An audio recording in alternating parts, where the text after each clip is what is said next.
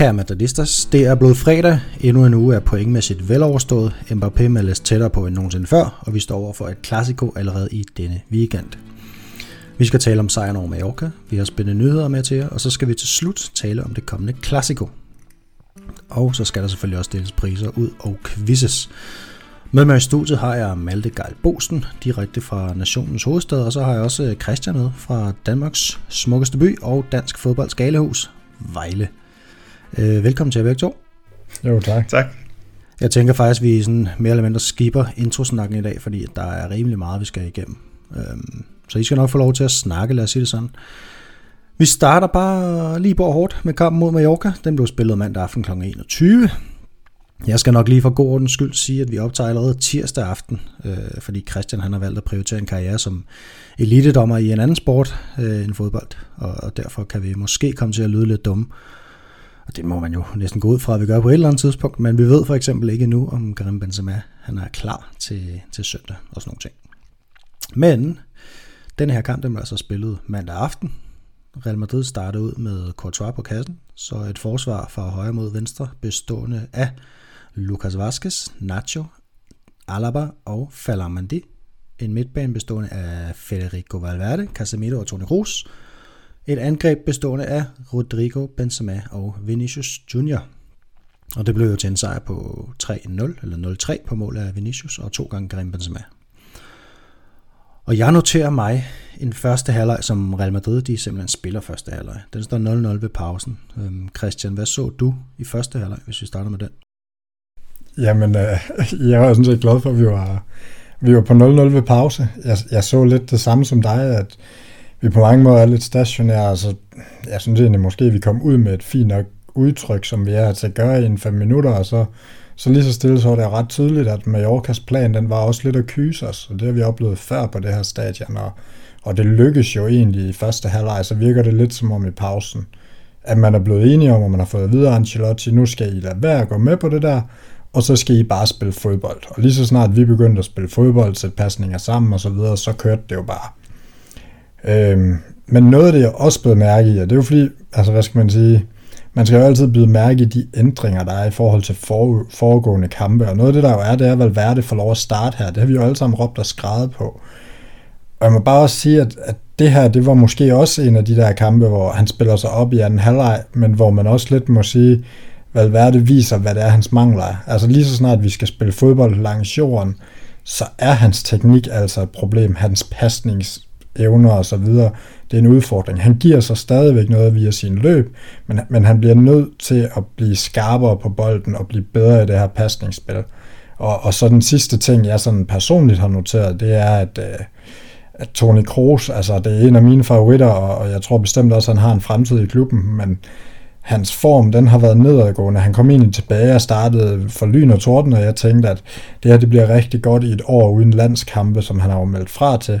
Og, og jeg synes faktisk bare, at hans niveau, det, det er dalende, og han havde jo nogle helt uvante fejlafleveringer i den her første halvleg, og, og den slutter jo også af med, at han nærmest bare lader sig en simpel tværaflevering helt ud over mållinjen, så vidt jeg husker, hvor jeg bare sad og tænkte, der er jo noget galt med ham. Øhm, så, så det er sådan de takes, jeg egentlig havde på den her første halvleg, og så kommer vi jo nok ind på resten af kampen løbende.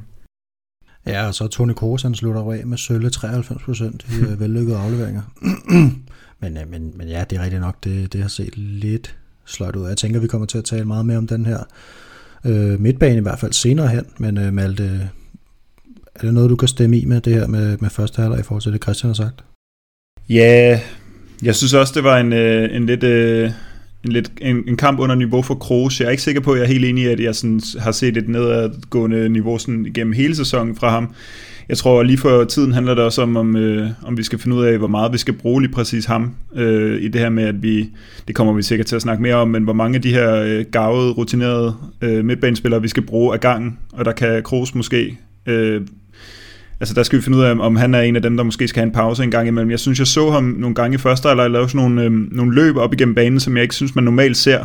Og det tror jeg måske har været øh, fordi at der er blevet snakket om, at vi skal have mere dynamisk midtbane, og så skal Kroos også ligesom prøve at være lidt mere dynamisk. Jeg synes også, når man kigger på Casemiros heatmap, øh, så er han meget mere sådan... Altså han, han er meget ud over det hele. Øh, jeg tror, de prøver at være lidt mere dynamiske, både Kroos og, og Casemiro, eller har fået besked på det, men jeg synes ikke, det fungerede specielt godt med Kroos. Øh, han er bare ikke lige så dynamisk. Øh, og jeg synes også, han, han var generelt lidt under niveau. Men hensyn til Valverde, så, så synes jeg, jeg, jeg så det samme som, som Christian, men jeg er faktisk ikke så bekymret med ham, fordi jeg synes, han har jo vist, hvor sindssygt hurtigt han har udviklet sig, når han, når han først begyndte at spille kontinuerligt.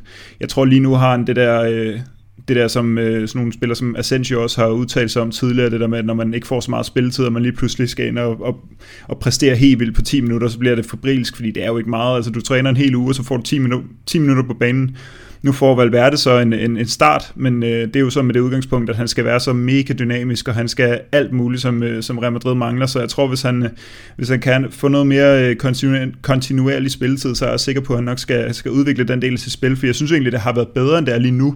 Og det tror jeg, som vi har snakket om tidligere, det tror jeg, at, øh, at det er fordi, han simpelthen har fået så lidt spilletid. Øh, altså jeg synes egentlig, det er imponerende, hvor godt han har været kørende på det seneste, i betragtning af, hvor, hvor få spilleminutter han generelt har fået øh, sådan, i løbet af 2022. Godt, og, øhm, og, og da første halvleg ligesom er slut, der har Real Madrid jo enormt meget boldbesiddelse, og det kom måske mest i starten. Jeg tænker, at vi lukker første halvleg ned her, og så skal vi over i anden halvleg. Øhm. Må jeg knytte en kommentar yes. til Valde, Valverde først? Øh, ja, om alle så her, at, altså, altså jeg vil egentlig sige, det er heller ikke, fordi jeg er bekymret for Valverde, og det er jo også en, jeg tror, vi er alle sammen enige om, at, at han er en fremtidens mand.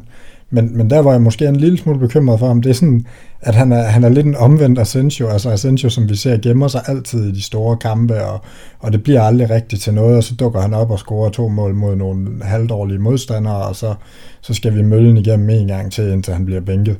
Øhm, og, og der er det lidt omvendt med Valverde. Altså, han mangler måske det er netop der, hvor jeg ser, at han skal have bygget det her touch på, og måske også den ro, du snakker lidt om, Malte.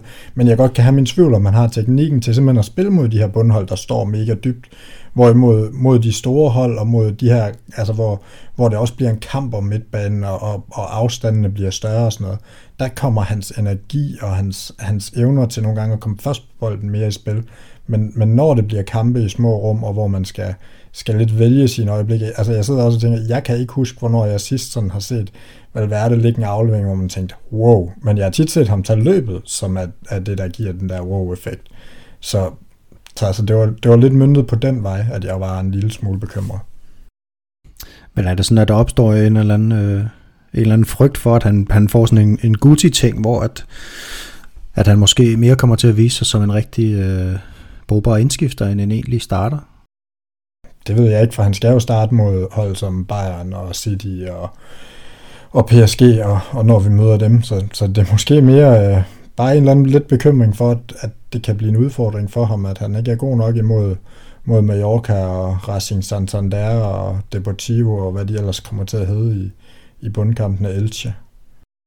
Ja, jeg kan, jeg kan fuldstændig følge den tankegang med, men jeg tror også, øh, altså det vil jo ikke være noget øh, skidt scenarie, hvis vi, hvis vi kan omstille os til, at, at midtbanefolk, det er sådan nogle, vi kan, vi kan sætte i spil til de rigtige kampe. Altså i stedet for, at det nødvendigvis skal være øh, tre, startende, de tre samme startende i alle slags kampe, altså så kan det være, at Valverde er bedre castet til nogle, til nogle kampe end andre, en udbanekamp mod Villarreal for eksempel, og så, så går man med nogle andre imod, imod ja, udbanekampe mod Mallorca og hjemmebanekampe mod Mallorca i øvrigt, ikke? så så det, det er måske kun et problem, fordi vi lige nu har en, en cheftræner, der, der betror sig til meget de samme spillere, men øh, i en ideel verden, så vil det måske være fint nok.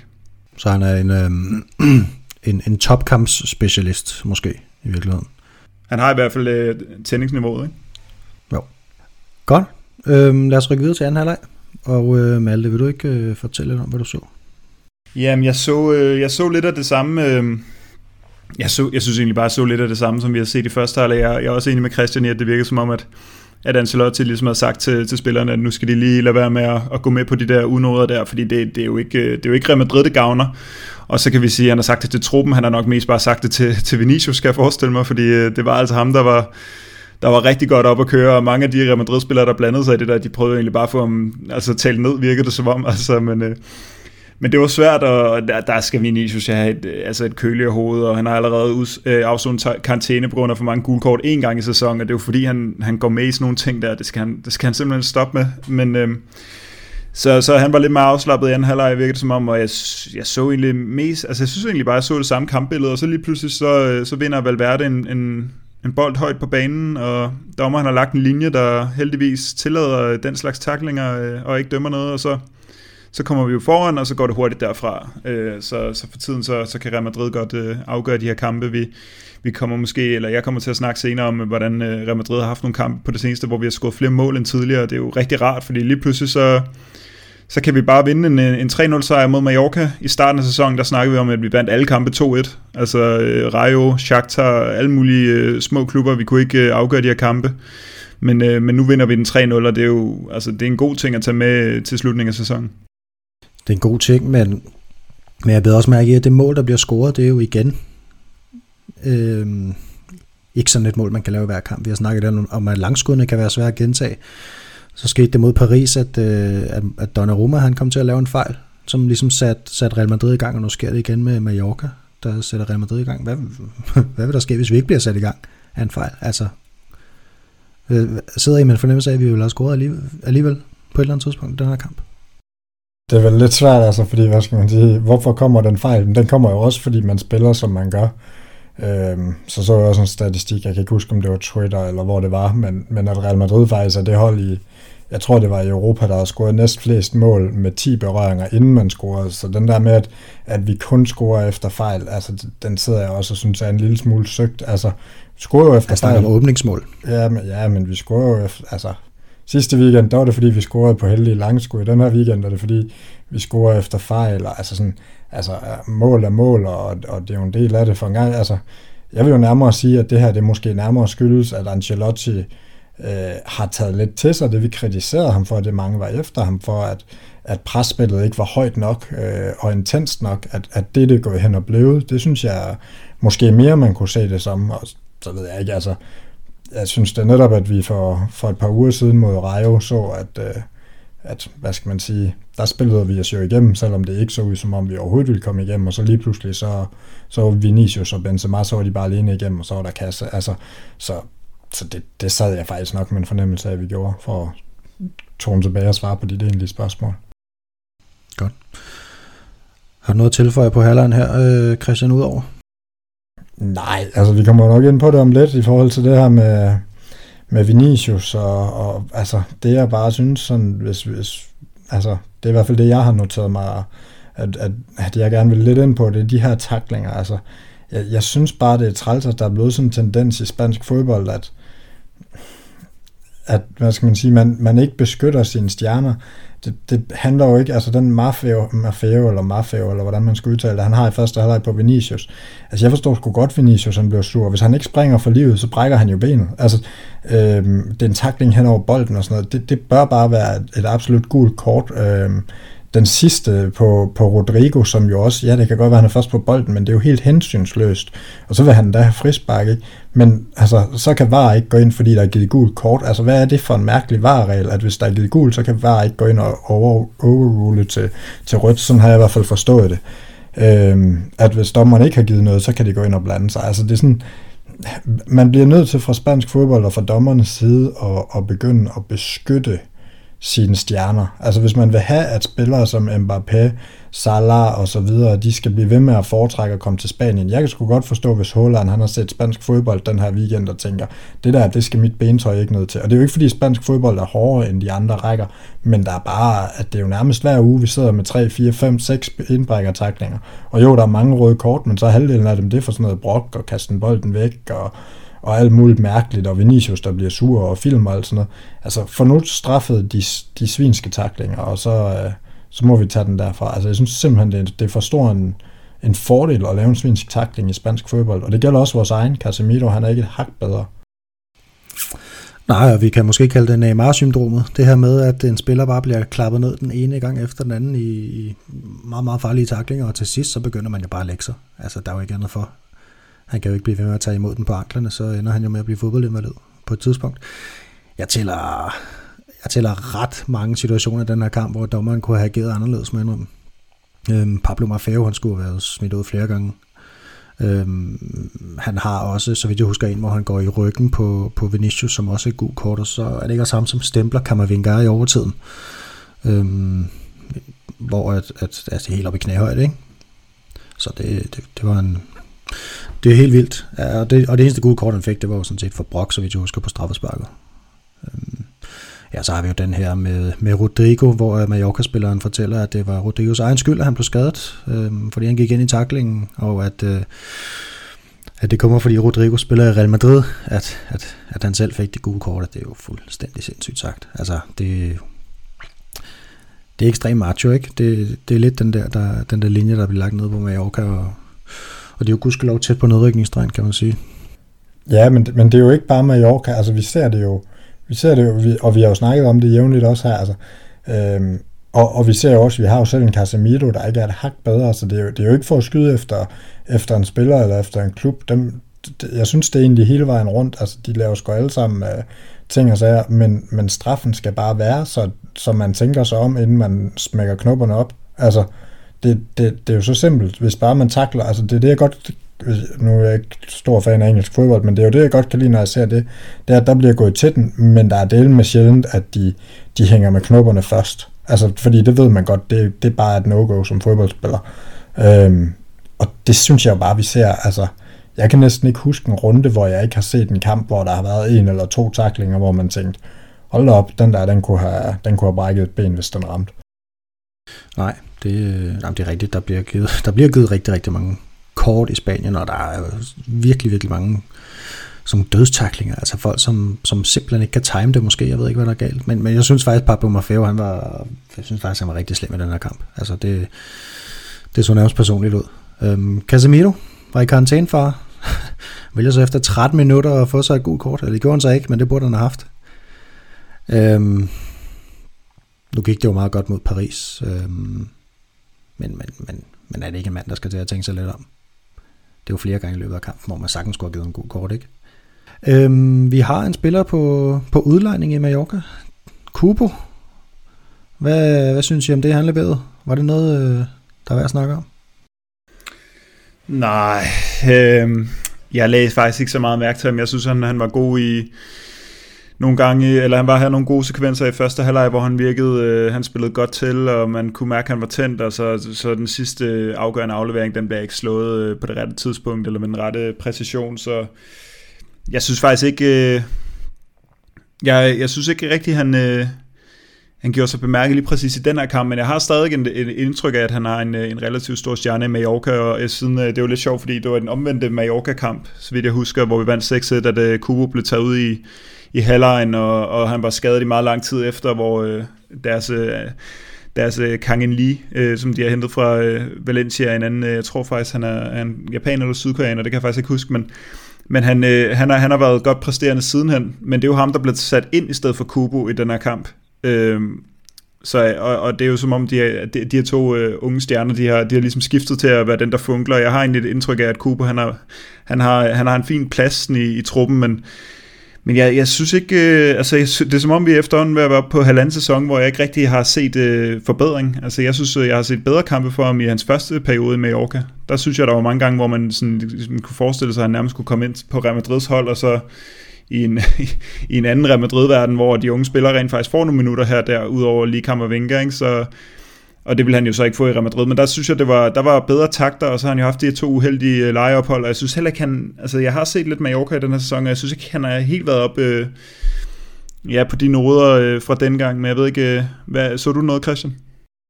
Nej, men øh, jeg vil egentlig bare, det er lidt en kedelig podcast, der er vi jo alt for enige med, altså, at netop i forhold til hans stats, altså for to år siden, der på 35 kampe, der scorede han fire mål og, og laver fire assist, og i år der har han scoret et mål i 19 øh, og 0 assist. Øh, det er jo selvfølgelig også noget med held og uheld i forhold til slutprodukt, men, men, men det er ligesom om, han har rykket lidt længere væk fra målet, synes jeg, det kan jo både være en fordel og en ulempe. Man kan jo godt se, at han har det her drev med bolden, men, men altså, jeg sidder også og tænker, han er, altså, han er et halvt år yngre end Rodrigo. Øhm, og, og det er jo den position, han skal kæmpe om, eller han skal ind og tage, ikke? og hvis vi så får en, øh, en franskmand til sommer, så er der en plads mindre at spille om, at jeg, jeg kan ikke se, hvor det er, han skal ind og ind og have en rolle. Altså det, det er en af dem, jeg synes, vi nok skal, skal skyde afsted til sommer, få lidt penge for ham, og, og, og så måske håbe, at, at ja, man kan få 20 millioner euro for ham, og så, og så lave en tilbagekøb, hvis han gør det godt, og så sælge ham for endnu mere, ikke? så har man et eller andet, eller 50 procent af næste salg. Øhm, fordi jeg, jeg, kan ikke, jeg kan ikke se, også hvis man kigger på ham positionsmæssigt, altså sådan tilbage til dig, Malte, eller til Niklas for den sags skyld, altså hvilken position var det, det, det er jo ikke højre kanten, han sådan for alvor brillerer på, og det er det jo så alligevel der, men, men hvis vi får en Mbappé, altså hvor, hvor er det, han skal være og gøre en forskel i Real Madrid? Altså det, det kan jeg simpelthen ikke se. Øhm, det, det synes jeg, og der synes jeg, det er ærgerligt, at han er blevet rykket væk fra mål. Ja, jeg kan huske, øh, jeg læste et øh, interview med ham, jeg tror faktisk, det var lige omkring den tid, at Real Madrid øh, skrev under med ham. Og der, øh, så snakker han jo selv om, øh, om hvilken slags spiller han er. Der snakker han jo om, at han er god i, i, i mellemrummene og god i de der... Altså det lød som om, han så sig selv lidt som sådan en tier. Øh, og det er jo en, en type position, som vi ikke rigtig har, har haft i et stykke tid. Altså det tætteste, vi har været i nogle år, det var vel nærmest den måde, Modric spillede på i, i anden halvleg mod PSG, af, af den grund, at vi ikke havde nogen sekser. Øhm, altså det, det er jo ikke en, en rigtig en position, vi har haft. Altså vi har hentet spillere ind til positionen, uden at de har kunne spille der. For eksempel Isco, altså siden, øh, siden Østen smuttede, så, så er det ligesom Isco, men han endte jo bare med at ligge som sådan en 8'er, ikke? Øh, så, så hvis det er de karakteristika, han skal have, øh, lidt ligesom Brahim Dias efterhånden, altså det er lidt det samme argument, jeg har for, at jeg ikke rigtig kan se, hvordan de skal kunne komme ind øh, ja, i Real Madrid efter deres lejeophold, det er, det er simpelthen, at jeg har svært ved at se, hvilken position de skal have, og, og nu, øh, nu er det også lidt sjovt, øh, en, en lidt sjov stikprøve, vi fik på Kubo her, fordi han lå jo som venstrekant i går, og mig bekendt, så spiller han stort set altid øh, højre kant, det har han i hvert fald gjort i alle de kampe, jeg har set ham, og, og det kan være det, altså det er jo også de her, de her hold, de, de spiller med en helt særlig taktik, tænker jeg, mod Real Madrid, så det er også det, at man skal nok se, de her spillere, man gerne vil se øh, gøre det godt for de andre hold, det kan også være spillere, der ikke er ejet Real Madrid og så videre, det, det, det er sjældent, man skal se øh, hvor, hvor, godt de, de, hvor gode de er, og hvad, hvad de egentlig kan imod, imod Real Madrid, fordi tændingsniveauet kan være noget helt andet. Øh, man skal også se, hvordan de, de er på de der kedelige grådage, ikke? hvor det, at det bare er et job, der skal overstås. Man skal ikke altid se, når, når alting er sat på spidsen, men, men ja, det, så jeg tror, jeg tror måske, man, øh, jeg er ikke sikker på, at jeg er klar til at skyde med sted, også fordi jeg tænker, fra Real Madrids synspunkt, så er der sikkert et, et kæmpe marked i at beholde øh, Kubo. Altså, så vidt jeg kan forstå, så skal han være 10 år i Spanien eller sådan noget, før han får spansk øh, statsborgerskab, så, så han kommer til at være en udlændingplads hele tiden, men, men jeg tror, det, der er en kæmpe kommersiel værdi, hvis man kan få ham til at udvikle sig, og det, der kan jeg forestille mig, at han, han fylder jo kun 21 til sommer, at, at man trods alt lige giver det et skud mere med at få ham udlejet til, jeg giver ham et andet sportsligt projekt simpelthen, og så håber han, øh, han, han opper sig. Jamen, jamen lige præcis, at, og, men omvendt så kan man sige, hvis du begynder at flytte ham rundt på nye positioner, det er jo som regel også et tegn på, at, at træneren heller ikke helt ved, hvad, hvad man skal bruge ham til, så det, det er jo en udfordring, synes jeg i hvert fald. Altså, jeg synes ikke nødvendigvis, at det, det er et godt tegn. Øhm, og så synes jeg jo bare, at jamen, som du også siger, vi har, vi har jo bare ikke den her position, og og endnu mere, hvis vi lander endnu en fransk, men altså, så bliver vi jo endnu mere bygget op omkring, at vi har individualister, der skal løse det, og resten af holdet skal arbejde. Øhm, og så, så bliver det endnu sværere, synes jeg, at se ham, fordi så bliver de reserver, der også skal være, altså de skal mere minde om de Maria, som, som er sådan en offensiv spiller, der også har et arbejdsradio, så det har han jo overhovedet ikke. Godt. så blev vi også lidt klogere på den unge japaner, jeg tænker, vi lukker ned for, øh, for Mallorca-kampen her, og så skal vi videre til en quiz. Og introduktionen lyder således, at den 3. maj 2003, det var den gang, hvor Real Madrid rigtig kunne falde sammen. Men det kan du nok ikke huske, men det var, det var sindssygt. Øhm, og man gjorde det en gang imellem, og man gjorde det også en gang mod Mallorca. Og øh, ja, den 3. maj 2003 3 spillede Real Madrid og Mallorca mod hinanden på Santiago Bernabeu. Real Madrid førte 1-0 ved pausen, men endte med at tabe kampen med 1-5. Øhm, jeg vil gerne lige give jer de fire målscorer fra Mallorca, for dem kan I ikke bruge til noget som helst. Det var Valda Pandiani, Albert Riera, Samuel Eto'o og Carlitos, øhm, mens Real Madrid så lavede selvmål.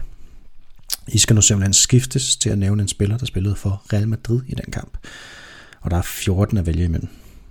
Og øhm, Malte, du så den ikke, tænker jeg. Så du får lov til at starte. øh, ja, jeg siger Hierro. Det er korrekt. Jamen, øh, jeg siger Carlos. Det er også korrekt. Han lavede endda et selvmål. Zidane. Ja. Jo, jo. Jamen, så siger jeg Ronaldo. Ja. Raul? Ingen Raoul. Ja. Fint nok. I kan lige få lov til at høre det hold, som tabte med 5-1 på hjemmebane til Mallorca. Det var altså så Iker Casillas på mål. Så var det Salgado, Hierro, Elguera og Roberto Carlos i forsvaret. Så var det Guti, Makalele, Figo, Zidane og McManaman, og så Ronaldo på toppen. Og Solari, Morientes og øh, Fabrica-legenden Javier Portillo kom på banen. Det er et meget godt hold.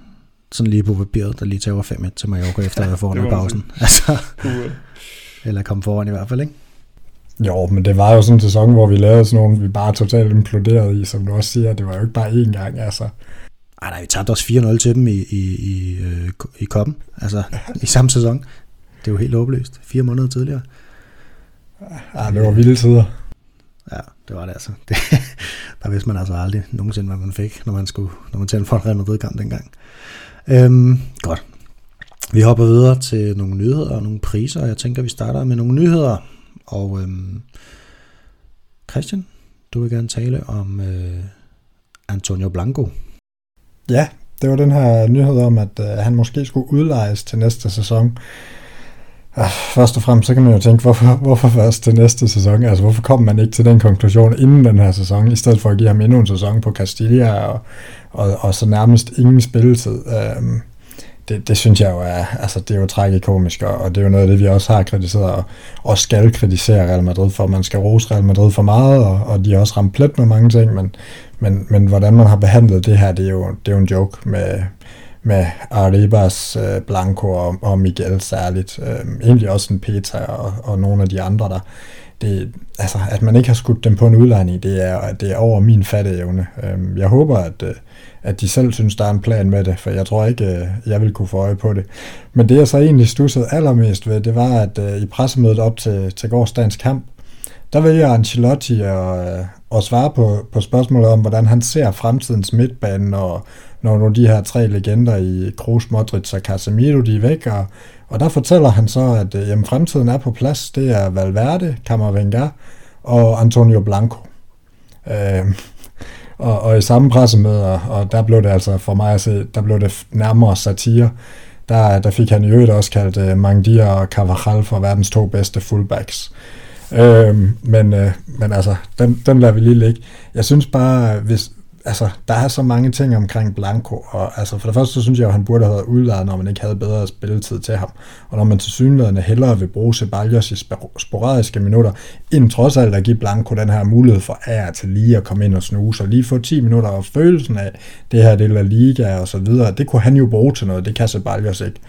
Øhm, men, men altså, hvis man ser ham som fremtidens midtbane for Real Madrid, altså, hvorfor bruger han ham så ikke? Og, og hvis man ser ham, altså, man, man, man må have en plan med ham. Altså, jeg, jeg forstår slet ikke det her citat øh, fra, fra Ancelotti af, at, øh, at han er en af de tre, man regner med til fremtiden. Altså, lad da være at tale om ham, hvis du ikke, når du ikke har tænkt dig at bruge ham. Og, og alternativt, så får ham da lejet ud, så man i det mindste kan teste ham af. Altså, det har da bare været et spild over for Blanco. Og, og jeg synes bare, at, at de her ting, de var så modstridende, så jeg er jo simpelthen nødt til at tage det som ugens nyhed.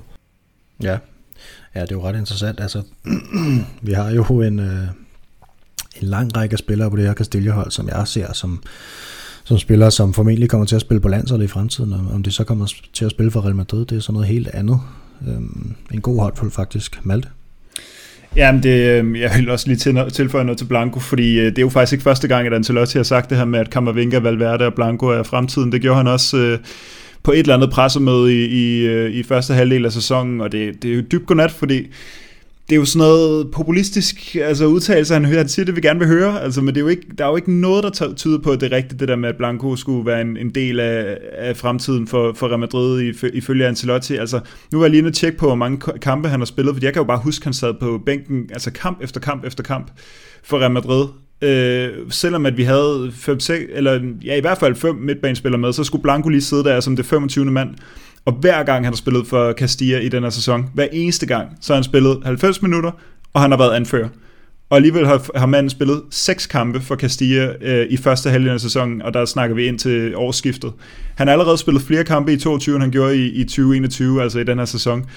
Altså det er jo du tager Castillas anfører, og så sætter du ham bare på bænken kamp efter kamp, og giver ham meget, meget få minutter, og så snakker du om ham som en, som en fremtidig, øh, altså en, en, en skikkelse, der skal, der skal have en rolle på det her hold. Han skal 100% udlejes, eller også så skal han bare spille på, for Casilla hele den her sæson, og så kan han blive kaldt op, hvis der virkelig er behov for det. Altså, men vi har jo haft Casemiro hele sæsonen, altså der er ikke noget, der, vi, vi kan snakke om, at Real Madrid har et sportsligt projekt, hvor der er styr på tingene øh, med hensyn til Mbappé, og det ved jeg i hvert fald Jesper vil sige. Ikke? Altså der, der, øh, der, der har været styr på det, og der har været de rigtige kontakter, og man har lavet være med at byde for stort, og alt det der, men der er altså også nogle af de her spillere, der bare, altså, hvor der slet ikke er styr på det. Altså, vi har snakket om Renier nogle gange, og ja, vi har snakket om Kubo, vi har snakket om Lunin, altså hvor mange eksempler er der lige, og Blanco han er altså også en af dem her, det synes jeg, fordi så er der sådan en som øh, Arribas, der trods alt har fået lov til at spille for Castilla i den her sæson. Men Blanco, han sidder jo bare, altså det, det, der, der er spildt for meget simpelthen på ham. Der bliver også spildt for meget energi. Altså, jeg, jeg er enig med Christian, han behøver slet ikke nævne ham. Altså, bare, bare snak uden om ham. Altså, det, han er ikke en faktor, han har ikke været det i den her sæson. Nej, og Blanco, han bliver altså 22 år til sommer. Altså, det, det er jo, der skal han jo være inde omkring på en eller anden måde, hvis, hvis det er det, man vil satse på. Fred være med, hvis man ikke mener, mener han er god nok, men så lad være at snakke om ham. Altså, som, som du også siger, Malte, det, det, Øh, jeg, jeg synes, det er, jamen, jeg synes, det, jeg synes, det er hovedrystende, og det er også hovedrystende, at, at det først er nu, man begynder at, at snakke om, om udlejning og sådan noget. Altså, der, ja, jamen, jeg, jeg synes også, de her spillere, altså man, de må sgu også godt være lidt mere agerige, og de må også godt forlange lidt mere, og, og, og Marcos Llorente, jamen det var, ikke, det var ikke smukt at se ham smut fra Real Madrid og sådan noget, men et eller andet sted, så synes jeg sgu, det var fair nok, at her var en spiller, der faktisk sagde, jamen ved du hvad, det er ikke godt nok for mig at blive her, og så tog han videre og blev egentlig en rigtig stor profil for Atletico, og i år har han så haft øh, det noget sværere, men, men altså, hvad skal man sige, jeg kunne egentlig også godt tænke mig, at der var nogle af de her talenter, som begyndte at sige, jamen, jamen så fuck jer Real Madrid. Altså sådan, hvad skal man sige, hvis du sidder som 20-21-årig, du har altså kun én karriere, og du kan se, det er sket for de fem andre, jamen hvorfor er det, Antonio Blanco, han ikke bare siger inden sæsonen, hvis I ikke vil bruge mig, så øh, kommer jeg på intet tidspunkt til at skrive under på en forlængelse, og så får I ingen penge for mig. Så enten så udlejer I mig, eller så rykker I mig permanent op i førsteholdstruppen, og så bruger I mig også. Altså, det, det forstår jeg ikke, at der ikke er noget mere pres på fra deres side, når de kan se, hvad der ellers er sket. Øh, og så må jeg bare sige, at hvis jeg var talent, øh, jeg ved ikke om jeg, altså jeg tror ikke, jeg havde kigget Real Madrid's vej. Altså, det er, godt nok, det er godt nok svært at se, at man får spilletid. Altså Kammervenger er lidt undtagelsen lige nu, ikke? Jo, lige nu. Det er jo ikke, øh, det er jo ikke så mange uger siden, at Ceballos fik den spilletid, som Kammervenger han skulle have fået. Øhm, Malte, der har været et øh, kæmpe stort ønske for lytterne om, at øh, vi skulle tale om en nordmand, og det har du tænkt dig indfri. Øh, jeg i hvert fald, øh, jeg kunne forstå, at vi skulle snakke om ham, så jeg tog nyheden med, og det er egentlig bare det her med, at Pettis han skal mødes med, med Dortmunds chef i, kommende, i de kommende dage, ifølge Jesper, eller ifølge Jespers artikel her. og ja, ifølge Jesper sikkert også. Men øhm, Jamen, det, altså skal vi lige tage den med Holland, fordi øh, det, det kunne jeg da også godt tænke mig at høre, hvad, hvad I synes. Altså, fordi øh, det, er, det er godt nok en, øh, en tosidet mønt det her, fordi jeg, har, jeg sad og kiggede på det først, og så sad jeg med det samme og tænkte, ja, han er, jeg har sådan en indtryk, at han er skadet hele tiden, og bliver det ikke ligesom med Galacticos-æren, altså køber vi den ene offensive stjerne efter den anden, mens det, at højrebakken pludselig bliver glemt, og hvor vi bare skal lide under, at, at øh, Cabral og Lucas ikke kan spille mere end 70 minutter per kamp, og hvis vi endelig skal, skal gøre noget godt for os selv, så henter, henter vi Odry Sola ind. Altså er det ikke højrebakken, der skal, der skal forstærkes? Er der ikke mange andre positioner, der skal forstærkes i det hele taget? Øh, er Benzema ikke for god, og hvis vi også skal have Mbappé og Vinicius, alle de der ting.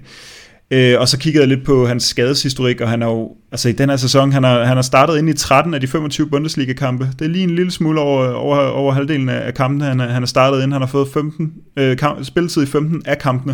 Det vil sige, at han har siddet over i 10 altså det er en forholdsvis øh, skadespladet øh, nordmand, det her, ikke? Og, øh, og, så, og så, øh, så kigger man jo så, ja, okay, hvor mange mål har han overhovedet scoret? Ikke? Så han scorede tre mål på 203 minutter i Champions League. Det er tre mål på tre kampe. Han har scoret flere mål, end han har spillet kampe i Bundesliga. Han har scoret 16 på 15 kampe. Fire mål på, øh, på to kampe i pokalen. Altså, så det er bare sådan, selvom han er skadet, og selvom at... Øh, altså så selvom at man kan have det, det der forbehold, så må man bare sige, at han er jo et monster. Altså den, den mængde mål, han scorer er helt sindssygt. Han scorede 41 mål på 41 kampe i sidste sæson.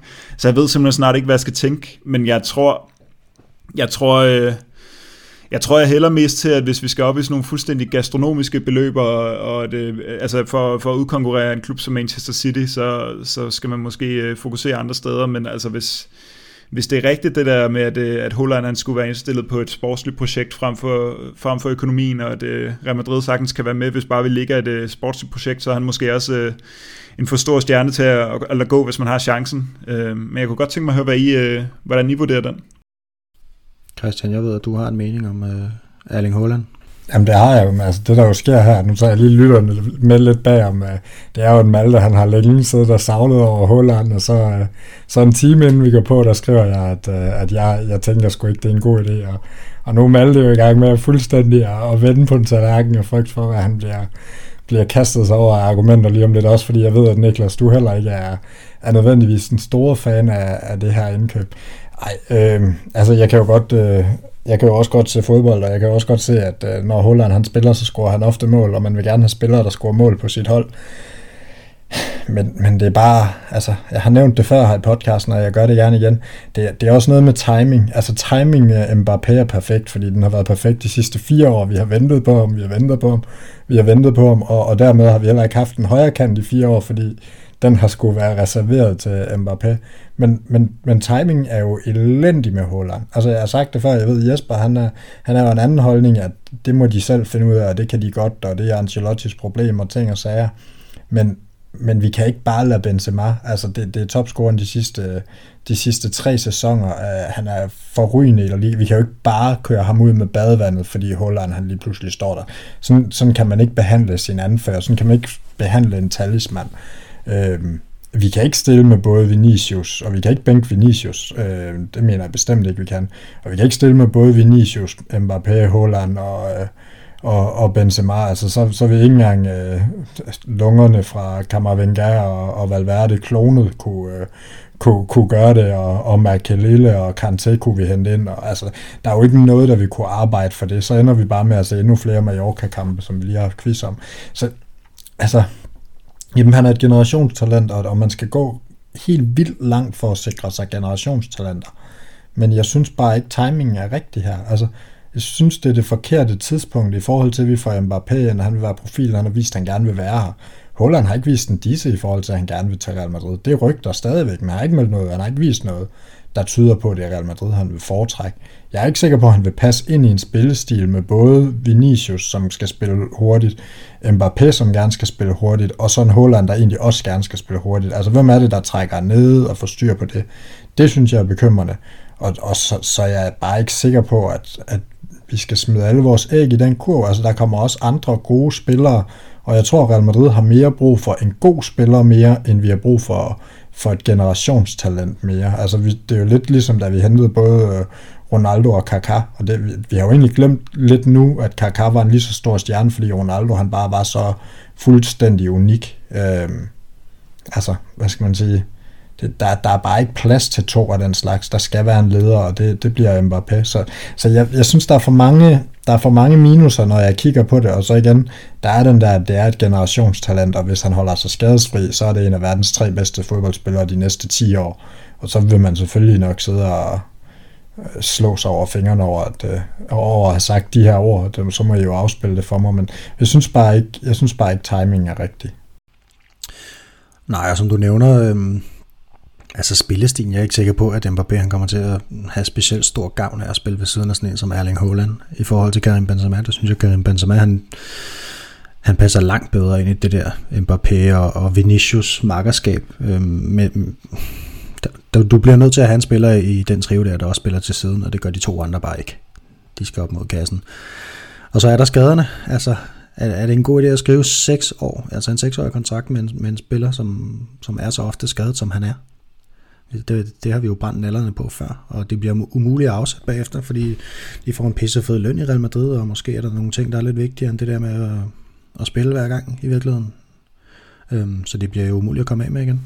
Og, og som Malte, du også rigtigt siger, altså hvis, hvis, man kan, hvis vi ved, at vi får Mbappé, det tyder alt på, og vi har pengene til Holland. Hvis vi siger, at det er en 100 millioners udskrivning, og så er det løn tilsvarende to profiler. Det, det er nok cirka det, vi skal regne med. Så sidder jeg og tænker, altså 50 millioner på en, øh, på en bak, og, og 50 millioner på en rotationsspiller til midtbanen, eller et, et angrebstalent, som selvfølgelig ikke er på Hollands niveau, men som måske kan et eller andet. Øh, så jeg tænker, hvad, hvad vil jeg egentlig helst have? At, at vi har et virkelig intens start, eller og Benzema på bænken, øh, eller, eller at vi har, har den her lidt større bredde, lidt mere harmoni i truppen. Altså, jeg, jeg, jeg tror faktisk heller, jeg ved det andet. Og jeg tror jo ikke, det bliver et problem at score mål med Vinicius og Mbappé. altså, øh, Holland skal vel hentes, hvis man har problemer med at score mål, tænker jeg. Enter City. Ja, og, og kan man overhovedet have, have to spillere i truppen, der skal lave 50 mål om året? Det er jeg ikke øh, sikker på, at man kan. Altså, så, så kommer det jo til at udligne hinanden lidt, tænker jeg, og kæmpe hinanden om det. Øhm, nå, men det var kedeligt. Malte, du skal næsten lige have lov at stå på mål. Jamen, jeg er jo, jeg er jo fuldstændig enig. Jeg ved, jeg ved ikke, hvorfor du tror, jeg savler over øh, Christian. Det, jeg tror, det er Jesper, du har... Du har ja, det, jeg, jeg, altså, jeg er enig, fordi... Øh, jeg tror, jeg er der, hvor jeg har det som, om, som, om, som med Holland, at, øh, at hvis vi får ham, så bliver jeg helt vildt glad. Ikke? Men hvis vi ikke får ham, altså, så, så er det som om, det er sådan, man, man undgik... Øh, altså man undgik kuglen, men øh, der er nogle andre, der tog ham, og så, øh, så kan vi ligesom komme videre derfra, altså fordi, men han, det er jo også det der med, at du siger, timing er der, ikke er der, Christian, men det, den kunne være der om et år. Ikke? Altså det er også det, derfor, den er, den er så meget på spidsen, fordi vi har jo intet, der, der ligesom skal tage over for Benzema, medmindre det er Mbappé, der skal til at ligge inde uh, centralt, men vi har jo ikke Jovic, altså Jovic kommer jo ikke til at tage den der rolle, det tror jeg simpelthen ikke på, Mariano gør jo ikke, og, og hvem, hvem gør så egentlig? Øh, men, øh, men det er jo så øh, om måske om to år i virkeligheden, og så er det jo for sent, fordi Holland kommer jo til at ryge et kæmpe hop op på lønstigen, og kommer til at få den der seksårige kontrakt, som Niklas snakker om, så så ja, måske, øh, måske er det bare ærgerligt, og øh, vi kan jo heldigvis ikke gøre noget. Der. Det er jo ikke vores kæmpe store dilemma, det her. Vi kan bare se, hvordan det udspiller sig. Ja, og øh, jeg vil sige, jeg kommer da også til at, at savle over Holland hver eneste gang, jeg ser ham spille, men så når man lige at tænke lidt bagefter, om, om det måske i virkeligheden er en god idé, eller om det bare er, er, er lir i virkeligheden. Altså, du kan godt have verdens bedste fodboldhold, uden at have verdens 11 bedste spillere. Det er sjældent en fordel at bare køre, køre det helt store skøds frem på alle positioner. Vi skal videre til priserne. Og Christian, en optur for dig. Der er stillingen eller liga, den skulle lige ind og vende. Jeg har simpelthen glemt, yes. hvad jeg har skrevet. Ja, jamen, altså, der er jo ikke så meget at sige. Altså, jeg, jeg, jeg sad og tænkte, optur, optur, optur, optur, hvad skal jeg finde, hvad skal jeg finde? Og så sad jeg sådan og bladrede rundt i La Liga, og, sådan, og så lige pludselig kiggede jeg på stillingen, og så tænkte jeg, det, det er der nogle gange, nogle gange så er det der bare det simple svar. Altså, vi, vi fører med 10 point til et hold, som er gået totalt i stå, og vi har et overkommeligt program, og altså, vi vinder nærmest hver gang. Det der, altså, man glemmer lidt, når vi er, hvor hårdt vi har kæmpet for de her mesterskaber tidligere og sådan noget. Og, og i forhold til, hvordan man får det til at lyde på diverse forer og sådan noget, så det lyder som om, at vi er et hold i krise, og det er helt, øh, helt til hunde og sådan noget. Altså, vi fører liga med 10 point. Det, det, er jo, det er jo helt vildt. Vi er jo med længder det bedste hold. Ja, og, øhm, og jeg tror, vi kommer til at tale om lidt senere, hvem det egentlig er, der er vores største konkurrence i det her mesterskab, hvis der er nogen overhovedet. Malte, du har også noget, en optur. Kan du huske din? ja, jeg kan godt huske min, fordi jeg sidder og kigger på det nu her, fordi jeg har skrevet en masse tal ned, jeg lige skal holde styr på, fordi, øhm, ja. fordi jeg havde også lidt svært ved lige at finde sådan en højdepunkt, der ikke bare skulle være, at øh, Benzema var fantastisk igen, og Vinicius er at sætte en ny brunsviger til, til Daniel. Men øh, så kiggede jeg lidt på, på de her kampe, vi har spillet på det seneste, fordi jeg ligesom prøvede at finde noget statistik på, hvordan er det egentlig gået med de her øh, kampe, hvor vi ikke har stillet med både Kroos, Casemiro og Modric. Øh, og der, der har vi jo faktisk scoret øh, tre mål eller flere øh, rimelig ofte på, på det seneste, og det har altså alle gange været, øh, været med Modric, Kroos og Casemiro. Det er fire ud af de seneste fem kampe. Der har det været... Øh, der har det været uden en af de tre der, hvor så har vi enten startet med, med Valverde eller med Camavinga eller, eller sådan noget, ikke? og det, ud af de seneste 13 kampe, der er det altså ikke ret mange gange, det er sket. Der er det kun de fire kampe, at det er sket. Øh, alle de andre kampe, der, der har vi scoret øh, højst to mål. Og i, i seks af dem, der har det været med den der gode gamle trio med, med, med Kroos, Casemiro og Modric, og så har der lige været et par stykker, hvor det øh, Kammervinka har fået lov at ligge ind på sekseren og, og vise, hvorfor han i hvert fald ikke skal det længere. Ikke? Øhm, så så der er nogle tendenser til, at, øh, at når vi begynder at få noget mere øh, energi på, på midten, så, så kommer der også flere mål. Det er jo den her Alaves-kamp, det var PSG-kampen, Sociedad-kampen og nu Mallorca-kampen. Ikke? Der, får, der får vi scoret øh, tre eller fire mål i de kampe der. Og det er jo nogle, det er nogle gode tendenser. Der er selvfølgelig også nogle forbehold, fordi vi har, vi har set alle de her kampe, PSG, der blev vi sat, øh, sat i gang på et splitsekund af en Donnarumma-fejl, og mod Mallorca har vi lige snakket om, at uh, der skulle også en, en forsvarsfejl til mod Alaves, der kunne Asensio have foræret Alaves en scoring i det, ja, hvad var det, 70 minut, men i stedet for så scorer han selv til 1-0, ikke? Uh, to minutter senere eller sådan noget, så men altså, det er da stadig, det er da stadig værd at lige bemærke, synes jeg, at, øh, at når vi ikke stiller med alle de her tre, så øh, altså når vi kun stiller med, med to af dem, så så har de seneste, de seneste kampe i hvert fald vist, at så er der kommet flere mål på kontoen. Godt, og, øhm, og det er jo også noget, folk de kalder på, noget, noget fornyelse på midtbanen, og det kan være, at det er ved at ske øh, helt naturligt. Christian, i din nedtur i den her uge, det er simpelthen en dansker eller Liga. Ja, jeg overvejede faktisk, om, jeg, om det her det skulle have heddet Dansker og Ilerliga, Liga, sådan overordnet, men så tænkte jeg, jeg synes faktisk ikke, det er en nedtur, at, øh, at Braithwaite han ikke spiller, altså det, det er lidt der, han er. Øh, det har han selv valgt, øh, så det må han leve med sine konsekvenserne af hans handlinger, og det var at skrive under på en kontrakt i Barcelona. Øh, men, men jeg, han klarer sig nok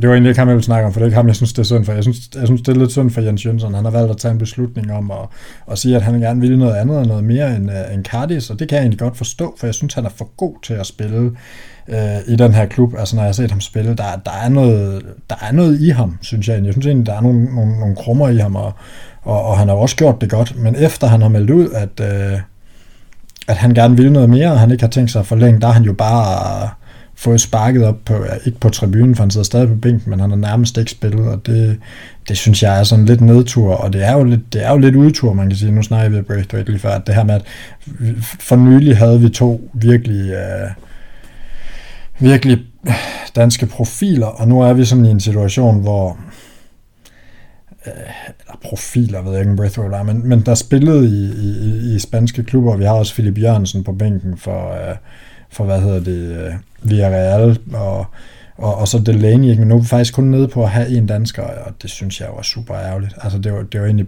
bare det, jeg ville frem til, og, og meget tyder jo på, at, øh, at Jønsson er nok nærmere Tyrkiet end, øh, end, en, end en større spansk klub.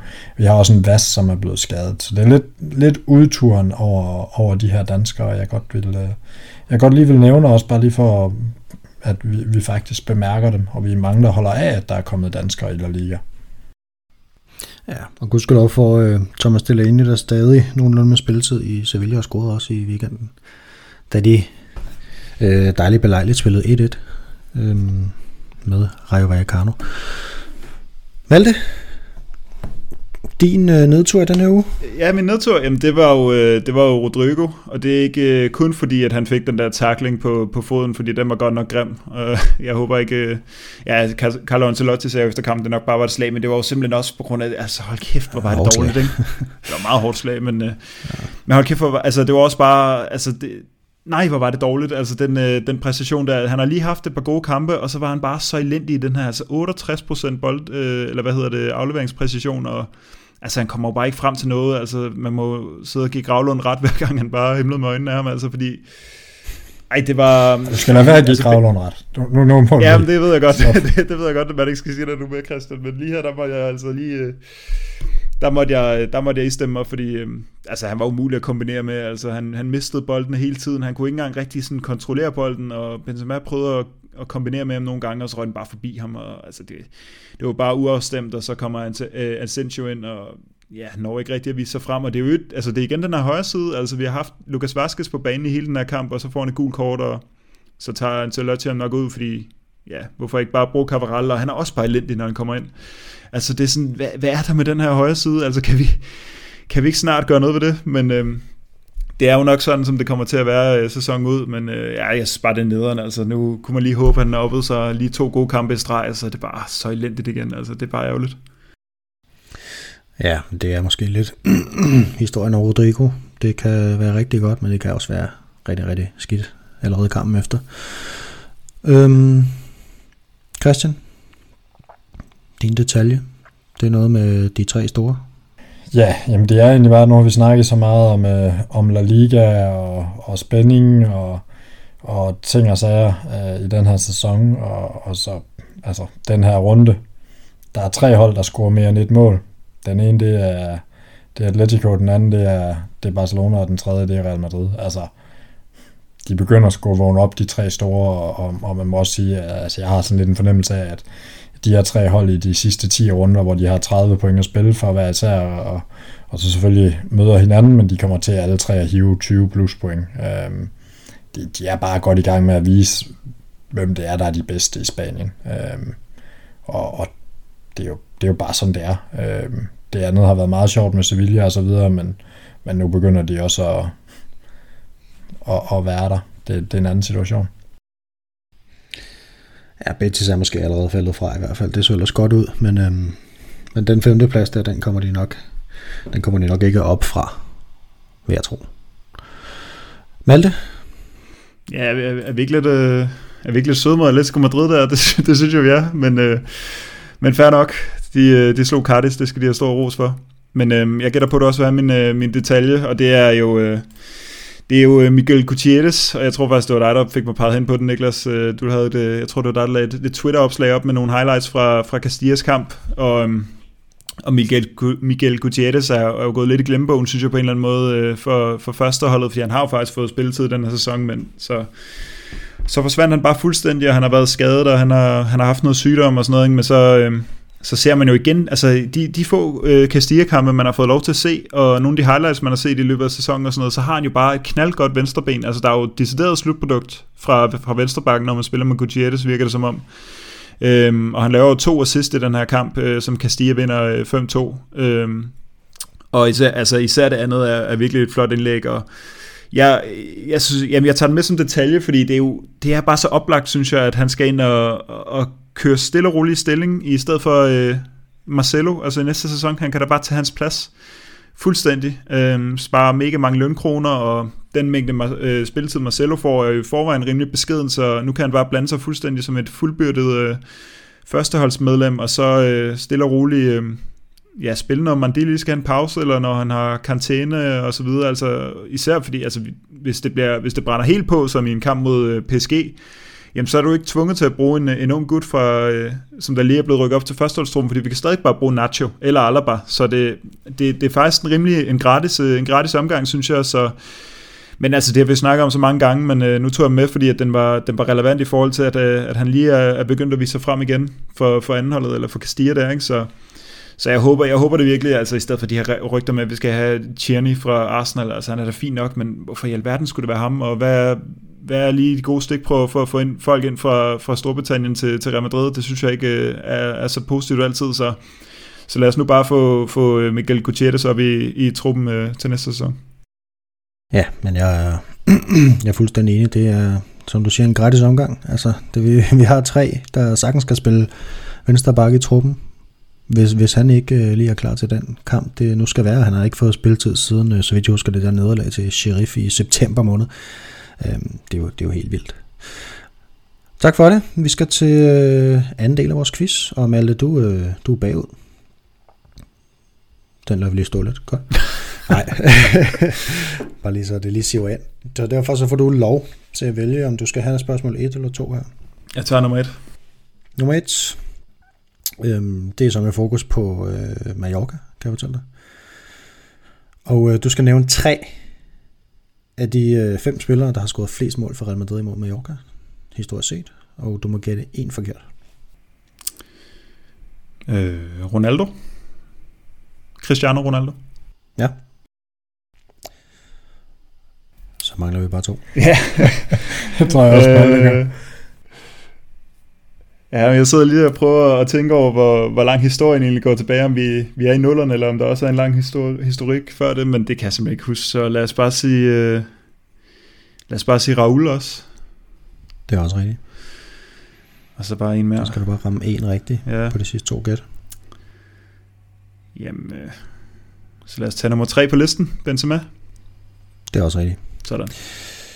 Øhm, det var faktisk et rigtig nemt spørgsmål for det her, ja. fordi det er bare lutter store kanoner, der ligger i top 5, det kan jeg godt sige dig. Uh, Iguain og Raul Essential. er nummer 1 og 1 med, med 9 mål hver, og så har Cristiano Ronaldo, Ronaldo og Karim Benzema scoret 7. Åh, oh, okay. Fair nok. Så det er jo næsten de fem, man vil gætte på. Christian, du får den samme for øh, i El Clasico. Den her gang er det både Real Madrid og Barcelona. Ja, så det er både Real Madrid og Barcelona i El Clasico. De fem ja. mest scorende spillere. Ja. Okay, øh, Me- Altså bare tre af dem, ikke? ja, Messi og Cristiano, ikke? Mm-hmm. Og øh, jamen, så tænker jeg, at jamen, Raul må vel være deroppe. Altså, er også. godt. Jeg nåede lige at blive bange der. Ja, det er, det er de tre, og så er Di Stefano og og Puskas, der er i top 5. Så står den 2 til Christian, og øhm, så har vi jo en enormt spændende afslutning i vente, hvor jeg har en tiebreaker klar, hvis, øh, hvis det bliver aktuelt. Nu har vi ligesom overstået øh, første del af vores øh, podcast her. Nu skal vi til øh, anden del, som er øh, den her optakt frem mod på søndag. Fordi på søndag kl. 21, der mødes Real Madrid og FC Barcelona på Santiago Bernabeu. Og i talende stund, og det vil jo så sige tirsdag aften kl.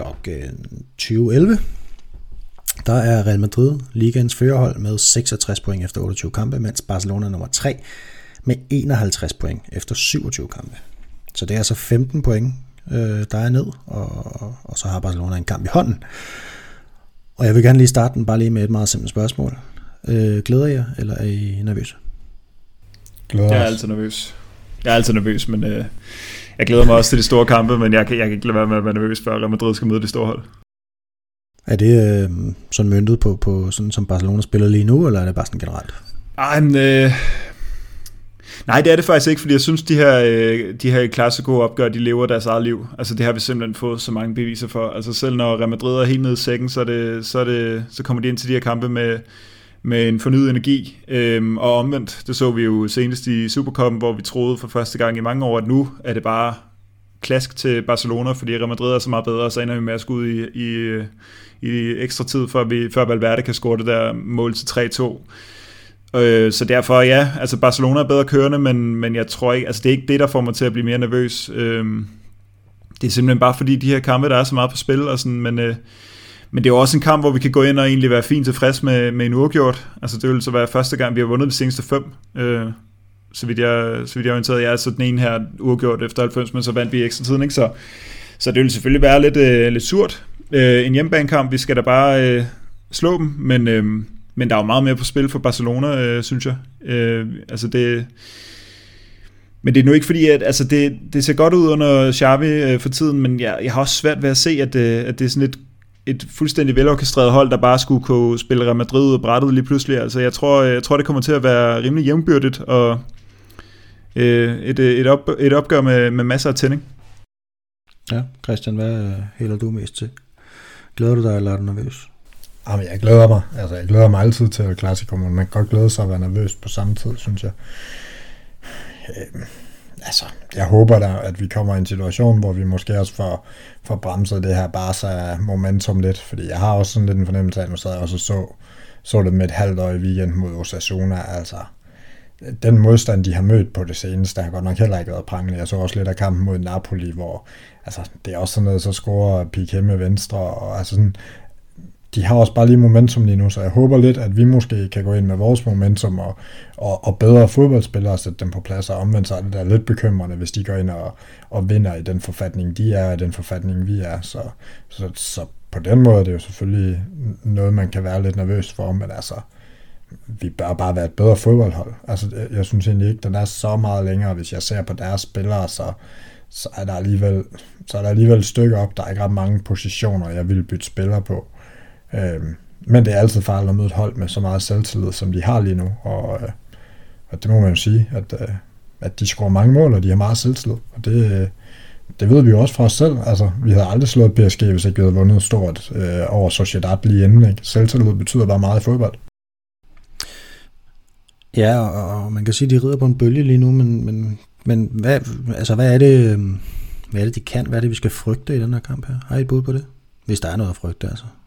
Og oh, der, der, der er bestemt noget frygte, synes jeg. Øh, jeg kan, ikke, jeg kan, det har vi snakket om på en tidligere podcast. Jeg, jeg skal ikke kunne sige præcis, hvad det er, øh, Xavi har, har gjort, fordi jeg har ikke øh, nørdet deres, øh, deres udtryk på samme måde, som vi nørder Real Madrid, og kigger på, hvordan bakkerne løber osv. Det, alt det der har jeg ikke, har jeg ikke nørdet, men, men, jeg, men jeg synes, jeg ser en masse bevægelse, når jeg ser dem spille, og så, så øh, er Dembélé, han er altså virkelig dygtig for tiden. Altså de der to assist, han får lavet mod Sasuna, de, altså virkelig, det er virkelig høj klasse, og der, der har de altså en højrekant, der kan lidt mere end vores, øh, vores højrekanter for tiden, og han er begge benet, han er lynhurtig, og han kan selvfølgelig nå at gå i stykker. Det, det er jo altid det der med, med Dembélé, og øh, så har de nogle angriber, der laver mål. Altså, altså Luke de Jong har jo ikke, efterhånden ikke dårlige tal for, for 2022. Aubameyang er, er kommet i gang. Øh, han har fem mål på de sidste fire ligakampe. Nu er Ferdinand Torres også kommet i gang. Så, øhm, og så er de ubesejret i 12 af ligakampe i stræk, så, så selvfølgelig er det et hold, man skal, man skal tage dybt seriøst, og, men det, kan, det, tror jeg, altså det tror jeg måske også godt kan blive en god ting for Real Madrid. Altså det kan være, det var det, der gik galt i den sidste kamp, det var, at man var for indstillet på, at man var meget bedre, og nu kan det være, at, at øh, Ja, at, at fordi man ved, at det, at det er et hold, man skal tage, tage seriøst, så, øh, ja, så, så kommer, øh, så, så kommer, altså så bliver det, så bliver det mere lige, eller man bliver mere, mere tændt til kampen. Jeg sad egentlig og, og lige fik sådan en, øh, en sidebemærkning til, til kvindeholdet, feminineholdet, fordi der, øh, der, det kan vi lige tage hurtigt, fordi øh, det er jo også, der har været noget optimisme på Feminino, Real Madrid Femininos vegne, fordi vi, vi fik et, et spinkelt 1-0 nederlag til, til Barcelona for ikke så lang tid siden, og, og det tror jeg måske godt kan have noget at gøre med, at Barcelona havde undervurderet lidt Real Madrid i den her kamp, og nu hvor Real Madrid Feminino så er kommet så godt i gang og bare vinder kamp efter kamp, så går de bare ud og smadrer os fuldstændig 5-0, ikke? Altså, så, det, så det kan være lidt det samme på, på herresiden måske, at, øh, at man lige skal have den der tænding og, og ligesom være bevidst om, at, øh, at nu der er altså gang i den for modstanderholdet, så man skal spille op til sit allerbedste for at, at, at hente en sejr. Godt. Så Malte lover en 5-0 sejr. Christian? Nej, men nu snakker Malte en lille smule om, hvad det var, der sådan fungerede taktisk og alt sådan noget. Man kan selvfølgelig kigge taktisk på det, men, men det, er, det er faktisk også ret simpelt. Hvad skal man sige, efter øh, Savi kom tilbage og sådan noget, der, der er de gået endnu mere aggressivt til værks, øh, og det koster nogle kræfter. Øh, og vi så i starten af, af hans periode, at, at det der ofte skete, det var, at, øh, at så var det ligesom 0-0 eller 1-1 ved pause, og så, så hakkede de i det efter pausen. Og jeg så det ofte som om, at de egentlig løb lidt tør for kræfter, fordi de spiller jo en form for fodbold, som er enormt hård og enormt fysisk krævende. Så, så jeg har faktisk været inde og tjekke lidt op på nogle, på nogle stats, der sådan, øh, nogle gange så kan man jo blive overrasket, øh, for eksempel når Kroos har 93% efter man kritiserer hans pasningsfærdigheder. Øhm, men andre gange, så bliver man jo bekræftet i, i, i sin tese, og, og det der ligesom er, det er, hvis man kigger på, øh, på La Liga-tabellen for første halvleg, så har Barca en kamp i hånden, men de har fået, de, altså hvis, hvis kampen havde været blæst af efter første halvleg, så ville de have fået 44 point, øh, og de har spillet en kamp mindre end Real Madrid, og Real Madrid har 46 point. Så det vil sige, vi er faktisk ret jævnbyrdige der, men det vil også sige, at Barca har overpræsteret ret meget i første halvleg. Og hvis man så kigger på anden halvleg, og det er jo der, vi er rigtig, rigtig gode, og det er jo der, hvor min tese var, at Barca har deres problemer. Så har øh, Real Madrid altså 58 point på, hvordan det er gået i anden halvleg, men øh, Barcelona har 42. Vi har en plusmålscore i anden halvleg på 29, Barcelona har en på plus 8. I første halvleg har vi en på plus 9, Barcelona har en på plus 15. Så, så det fortæller mig også, at, at vi måske også har to hold, og, og som er sat lidt forskelligt op. Vi spiller lidt mere konservativt, vi gemmer lidt på kræfterne, og, og, og generelt, det er jo også vores tendens, det er jo, at vi afgør kampen til sidst. Vi scorer mange mål til sidst og, og lukker kampene, hvor Barca, jamen de, de klør virkelig på, og det der har været forskellen de sidste 3-4 uger, hvis vi kigger på det, det er jo, at de har ført 2-3-4-0 ved pause, fordi de har hakket dem ind. Og så er der ikke nogen, der tænker over, at de er trætte de sidste 20 år, og at der ikke rigtig sker noget. Øhm, så, så, så jeg ser det også sådan lidt, hvad skal man sige, jeg vil slet ikke være overrasket, hvis vi kommer ud og står enormt dybt de første 20 minutter, og ligesom bare siger, så må I komme, og så må I give den fuldstændig max smadre, fordi vi ved, når I har gjort det, når Dembélé lige er, er kølet lidt af, når Aubameyang han skal til at, til at holde fokus, og, og Ferran Torres han øh, begynder at søge ned dybt i banen, mm, mm, så kommer vi til at kvæse jer i, i anden halvleg. Men omvendt, hvis de fører 1 eller 2-0, så bliver der en mega lang kamp. Men, men jeg tror, det er det billede, vi vil se særligt i starten. Og det skal, det skal Real Madrid-fans nok huske, fordi jeg, altså, jeg tror også, det er det, øh, Ancelotti, far og søn, ser, når de sidder og kigger og analyserer på det her. Det er, at, at, at vi kommer ikke til at gå ud og matche dem og prøve at spille lige op med dem de første øh, 15-20 minutter, fordi risikoen, den er bare, at at, at vi måske i virkeligheden bliver lidt trumlet på den bold. Øhm, og så er det bedre at spare kræfterne, og så, øh, så sætte stikkene ind i anden halvleg. Det, det tror jeg, vi kommer til at se. Øhm, og det er jo bare stilarter, der mødes. Men, men jeg synes egentlig bare, at den her statistik var, den var ret bemærkelsesværdig, at der er så stor forskel på begge hold. Og så en, øh, den så egentlig 0-0 ved pausen, så skal det nok gå. Er det det, vi tænker? Skal vi ikke, skal vi ikke satse på det? Kryds, kryds. Jo, for, fordi, jo, fordi de er gode til at lave mål i starten af kampen i Barcelona, det må man bare sige. Øhm, Malte? Jamen, vi får, altså, det, det, det, det er egentlig et sjovt tidspunkt, den kommer, den her kamp på, ikke? fordi den kommer lige efter, at Banabeo lige har haft den, den største fest i mange år. Så, øh, så det kan også være, at, øh, altså det kan også være, at den ikke... Øh, nu så jeg bare tænkt på, mens øh, Christian snakker om det der, fordi jeg er egentlig meget enig i det hele, men nu kommer jeg lige til at tænke på, jamen, altså, giver Bernabeu øh, Real Madrid-spilleren lov til bare lige at tage det roligt de første 15 minutter? Det er jeg ikke sikker på. Det kan godt være, at de bare bliver brøl frem, ikke? Men, øh, men det bliver rigtig spændende at se, og så, så må man bare håbe, at øh, der kan komme den der elektriske stemning, og at... Øh, altså det, det, på den måde det er jo godt, fordi det, der, vi har jo ikke været på Bernabeu siden øh, PSG-kampen, så, så det kan jo blive en kæmpe fest, hvis, øh, hvis vi også smækker, øh, smækker Barcelona nu. Altså, vi kommer nok i hvert fald til at se Cavaral bare blæse frem i et eller andet fuldstændig... Det skal han ikke. Han skal ikke lave det med lidt bag ryggen på ham, det skal han ikke. Overvej, overvej lige, hvor, øh, hvor overtændt han kommer ud til det opgør, der bare smadrer frem på højre kanten, og så, så vi bare sidder alle sammen og tænker, nej, nej, nej, nej, nej, hvad det har du gang i? Det tror jeg, vi kommer til at sige rigtig mange gange. Og i forlængelse af det, så øh, tager jeg faktisk lige fat i et spørgsmål fra lytterne. Vi har nemlig en Thor Bjørndal Hersted, som spørger, om vi ikke bør overveje at ændre formation, når nu vores øh, højre kant ikke rigtig slår til. Eller er vi måske endda så langt ud, at Bale måske skal prøve at starte en. Jeg prøver så lige at, at køre den lidt over i, om det måske skal være en 4-4-2 for at give en Carvajal lidt hjælp. Det, det, det, det har ikke så godt ud på det seneste, vel? Altså, det kan jo godt blive en lang kamp for ham. Jamen, øh, vi så det jo faktisk for et par år siden, hvor vi, hvor vi netop klaskede dem, og ligesom den helt store gennembrudskamp for, for Valverde var jo ligesom, hvor han starter faktisk på højre kanten og bare fuldstændig øh, blæser, blæser bare sig over bords. Øh, jeg mener, det var en ligakamp, hvor vi faktisk også ender med lidt nærmest at sikre os i hvert fald en edge på dem i, i, i titelræset. Så, så jeg synes da egentlig, det er i hvert fald noget, man bør overveje, men, men jeg tvivler på det også, fordi det er nok tvivlsomt, at man ikke starter med, som, som man har haft succes med formationsmæssigt på det seneste. Men, øh, men altså, personligt har jeg jo længe skrevet på den overvejelse. Ja, så Malte? Ja, men det, jeg sad lige og tænkte, fordi øhm, det er jo egentlig sjovt, fordi jeg ville jo ikke være tilhænger af, at vi skulle ændre taktikken, jeg vil heller ikke tro på det, i og med at vi ikke gjorde mod PSG, men på den anden side, så, så ender vi jo lige pludselig i en situation, hvor det, at Ancelotti skal, skal enten så skal han bænke øh, enten en af Kroos, Modric og Casemiro, øh, eller også så kan han bare proppe Valverde ud på kanten, og så er alle glade. Så får han lov til at spille med sine tre, øh, sine tre musketerer derinde på midten, samtidig med at Valverde kan komme ud og spille højre kant, så det er måske også sådan en, øh, en måde at undgå at tage den der store beslutning på nuværende tidspunkt for, for Ancelotti, og, og især fordi, at den, den er, det er jo endnu en af de der gratis omgange, fordi at både Asensio og, og, og Rodrigo har været dårlige de sidste to kampe, de har spillet fra start, ikke? så så det kan også være det, og så, så som Christian siger, så har vi jo set uh, Valverde gøre, gør det rigtig godt. Han har jo plads til at løbe derude og sådan noget, så, så det kan jo godt være en, øh, en mulighed. Mm. Ja, det er netop sådan en kamp her, hvor han, han ofte kommer til sin ret, kan man sige. Øhm, vi har også et spørgsmål fra en Daniel Andersen, som, øh, som, øh, som, som faste lytter af podcasten, de, øh, øh, de vil kende til, og Daniel han har for en gang skyld slukket for Caps Lock, og så har han spurgt, hvorfor er Malte så vild med Xavi og hans moderne idéer? Og, og, og jeg ved ikke, altså jeg er ikke fra Nordjylland, men, men moderne lyder som en skældsord den sætning her. ja, altid, det ved jeg ikke, om det er. Det tror jeg, det er. jeg tror, at alting skal blive, som det altid har været oppe i Nordjylland. Øh, ja. Men jeg vil, jeg vil dele med ikke have den hængende på mig. Jeg godt kan lide Xavi. Der har han altså fået sin brunsbær gal i halsen. Men øh, ej, jeg, jeg har jo faktisk ikke så meget tilføjet til det der, fordi... Øh, jeg ved faktisk heller ikke, om Xavi er en moderne træner. Altså, har I indtryk af det? Jeg har, jeg har som sagt ikke sådan rigtig noget billede af det. Det er gået så hurtigt. Altså, det, i starten var det ikke specielt meget bedre end under Koeman. Så kommer der et hav af spillere ind til en fuldstændig... Altså, en trup, der bare ikke fungerer. Og så lige pludselig så blomstrer det bare. Altså, jeg kan simpelthen ikke vurdere endnu, om hvad for en slags træner øh, Xavi er. Altså, I må hjertens gerne fortælle mig det, hvis I, hvis I har set noget. Jeg ved ikke øh, helt, hvordan, hvor man skal placere ham indtil videre. Nej, det virker jo faktisk ret, øhm, ret pragmatisk, synes jeg, det han har gjort.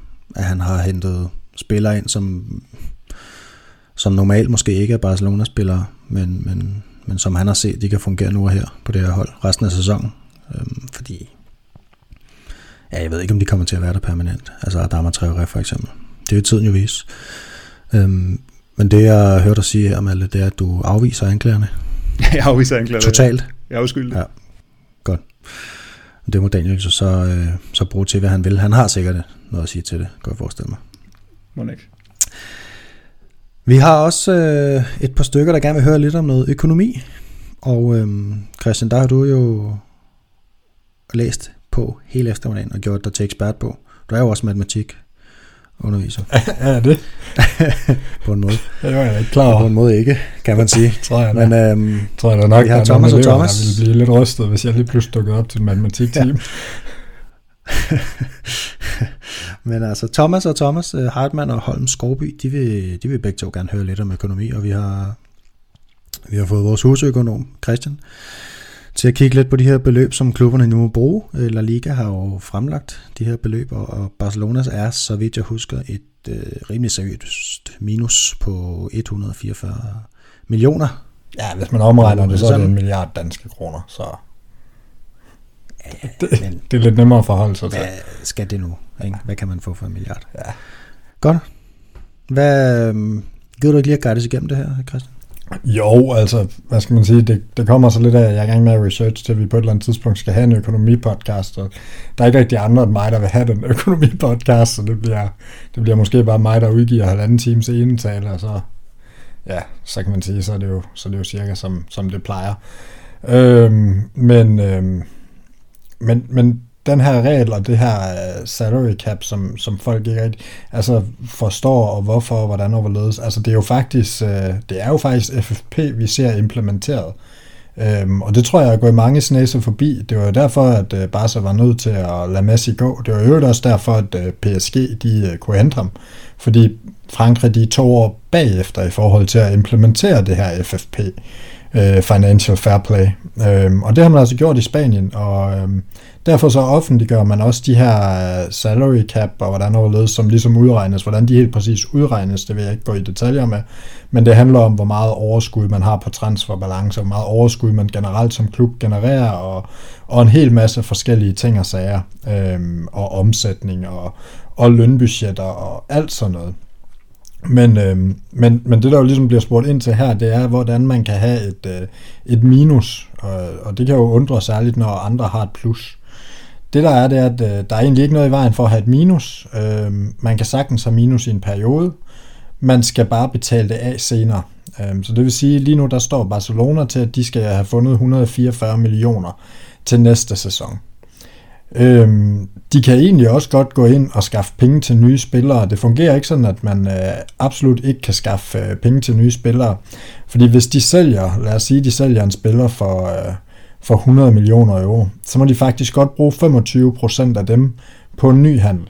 Og, og alt efter, hvordan det teknisk set er med de her handler, så kan de faktisk bruge helt op til 50% øh, af indtjeningen fra den handel. Men det kræver jo, øh, hvad skal man sige, sådan helt grundlæggende, at de næste sæson for Barcelona kan, kan hente nogle spillere, at de skal have et øh, overskud på 144 millioner. Det er sådan lidt en blanding af deres transferbalance og deres øh, lønbudget, de skal hente dem der i.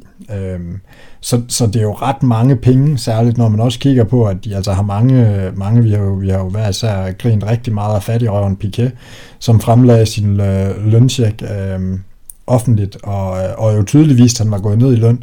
Altså, jeg ville da sidde som Barca-spiller og være gået ned i løn og tænke, det er da, det er da bekymrende, at man er gået ned i løn, og så er vi alligevel i minus. Øhm, og, og, og i forlængelse af alt det her, så er det jo heller ikke tilfældigt, at, øh, at Laporta han nærmest på dagen det her det bliver meldt ud, og det er jo gået stort set alle større nyhedsoutlets forbi, melder ud, at øh, jamen, de er ude af det her Holland race. Altså, de, de kan simpelthen ikke, øh, ikke matche de tilbud, der er. Øhm, og det har han jo ellers tidligere sagt, at de kunne, så det, det lyder lidt igen, som om det er den her, øh, ligesom med Bartomeu i, i, i sidste sæson, da Messi øh, lige pludselig ikke kunne få lov at forlænge, fordi regler var regler, at, at Laporta han lidt har tænkt, at regler er ikke regler, det er Barcelona, øh, så vi kan godt gå ud og hente en masse spillere, og alligevel hente Haaland.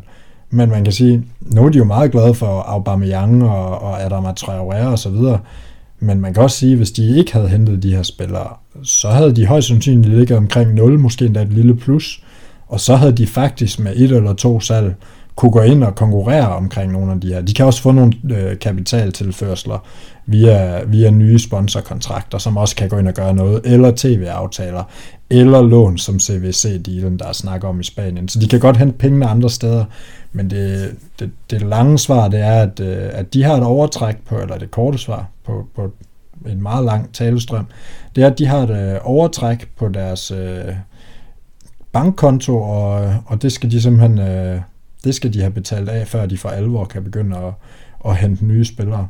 Så øh, god fornøjelse Barcelona og Barcelona-fans.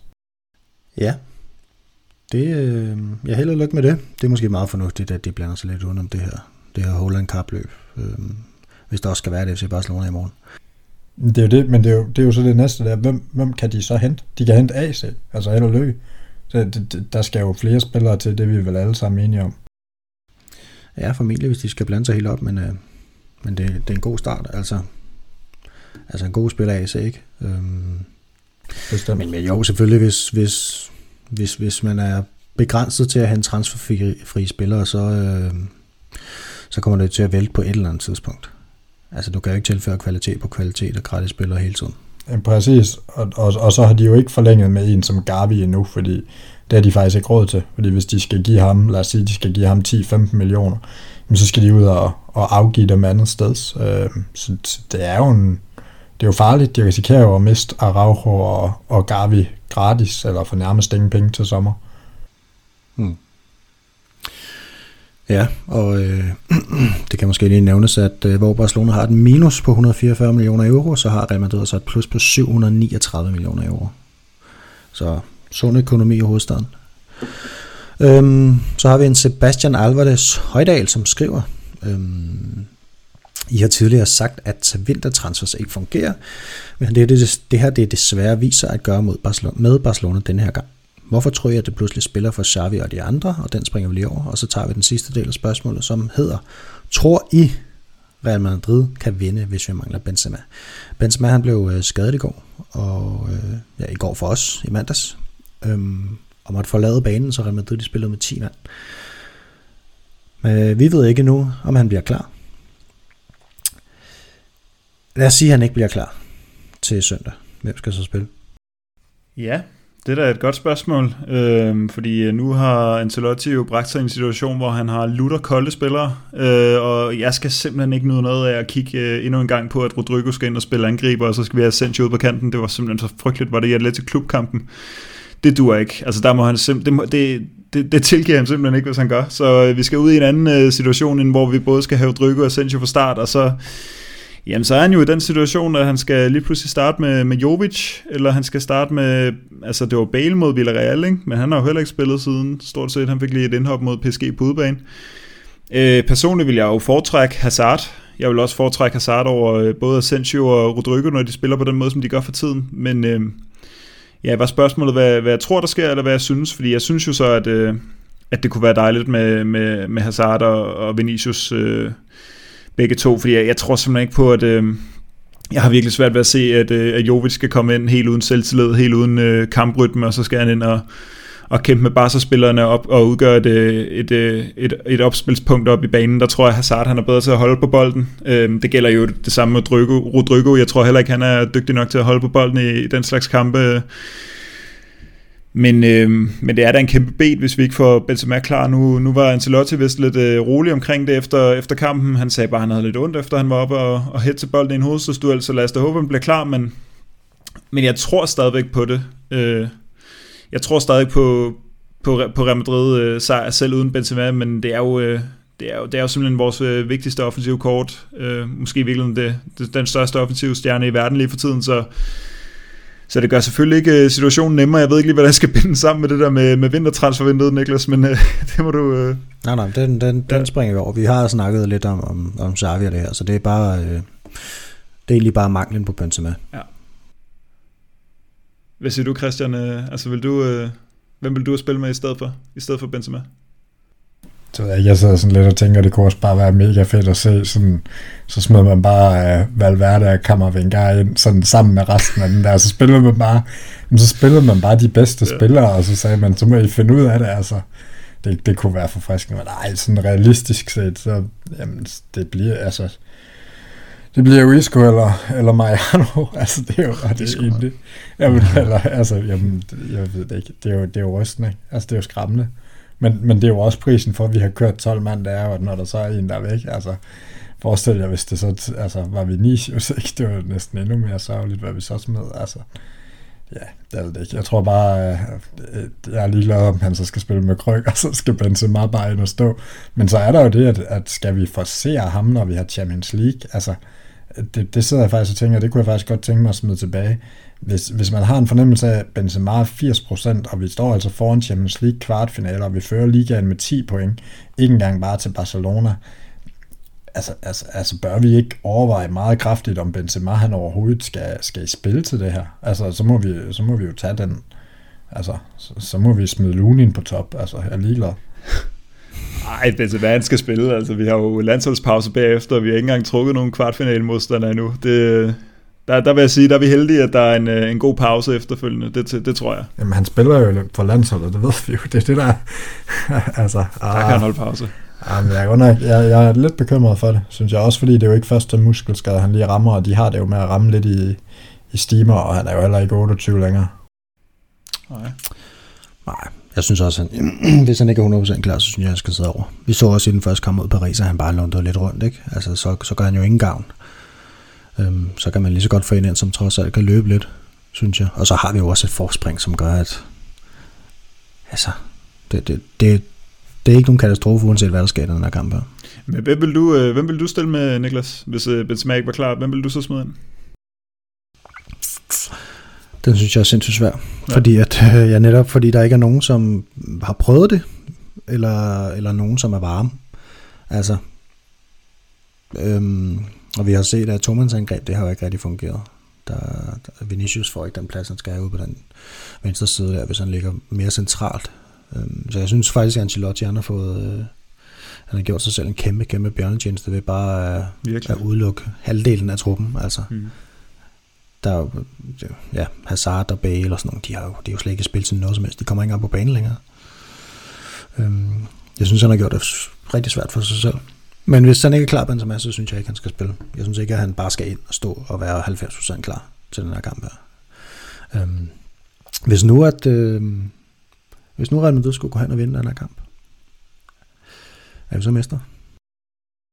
Mm, det, Jesper kaldte os jo mester allerede sidste uge, altså.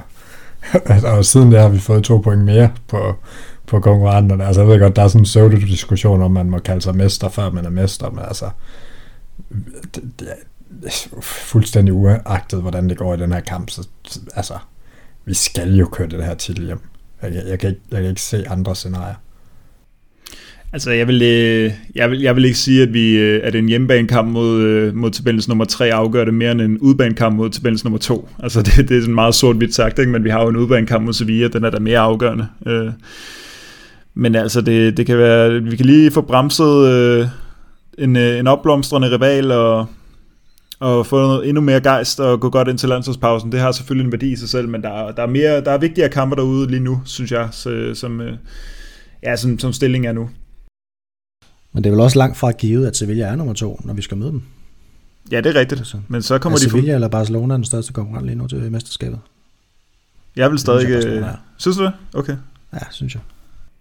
Jamen, jeg, øh, jeg, jeg tror, jeg er den holdning, jeg, jeg stadig ikke kan placere Barcelona. Altså, det er simpelthen over, set over en hel sæson, så, det, så har det været alt for langt nede, og så er det helt op at ringe lige nu, men jeg, jeg er bare ikke så skråsikker på, at de, de hold, kan holde den kørende. Det kan sagtens være, at de kan det, og det kan også godt være, at vi er i et, et formdyk, men, og de bliver i det formdyk i øvrigt, men øhm, ej, jeg vil, jeg vil stadig, jeg, jeg tror stadig, at jeg holder på Sevilla. Øh, ja.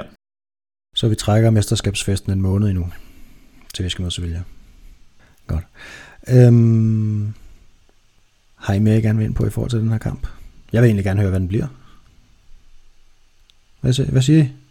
Hvordan går det på søndag? Jeg siger, vi vinder 2-0. 2-0? 4 Og det er med eller uden Benzema? Ej, det er noget andet, øh, det er noget andet end Benzema, så kan vi tage en snæver 1-0 sejr. Og Christian, du siger 4-1. Ja, Selvfølgelig. Smukt, smukt. Malte? Jamen, det, jeg kiggede lige på øh, med hensyn til, til La Liga-kampe og, og, og hjemme på, på Bernabeu, så skal vi jo faktisk utrolig langt tilbage, før vi senest har, har tabt en kamp øh, i ligaen på, på hjemmebane, i hvert fald på Banabeo. Altså vi skal, vi skal tilbage til 30. januar 2021. Det var sidste gang, vi tabte en hjemmebanekamp i ligaen, men det var altså på øh, Alfredo Di Stefano. Det var den kamp, hvor Militao fik rødt kort, rødt kort. Jeg tror, det var utroligt tidligt i kampen, og øh, Sergio får scoret, men så taber vi alligevel. Vi tabte også en enkelt gang mod Alaves, også på øh, Di Stefano, men ellers så skal vi faktisk helt tilbage til, til maj 2019. Øh, en, øh, en 2-0, et, et 2-0 nederlag til, til Repetis, før at, øh, at vi finder den seneste, det seneste liga-nederlag øh, på, på Bernabeu, og det var jo så også den der frygtelige 18-19 sæson, som vi alle sammen øh, husker med gro. Så, øh, så statistikkerne taler der i hvert fald for, at vi ikke øh, umiddelbart kommer længere bagud imod øh, mod Barcelona, som vi også har haft godt styr på, øh, på det seneste. Ja, og lad det være en lærestreg til, til alle de hold derude, der ikke formår at gøre deres hjemmebane til et fort. I skal bare lade være med at spille på stadion. øhm, så, tak. Ved I hvad, vi skal simpelthen øh, til tredje del af quizzen nu. Og øh, det, som der skal ske nu, det er, at jeg har, jeg har fundet en liste på en hjemmeside, som øh, jeg ikke lige kan huske, hvad hedder, som øh, over spillere, der har spillet i både FC Barcelona og Real Madrid. Det, I skal gøre nu, det er, at I skal skiftes. Og øhm, hvis man svarer forkert, så skal den anden selvfølgelig lige nå at svare rigtigt. Hvis altså, altså I skal lige mange gæt, ikke? Før man får point. Og øhm, Malte, du er stadig bagud, fordi Christian han bare er driftsikker i dag, som ind i fanden. Tysk traktor. Så du får simpelthen lov til at lægge ud.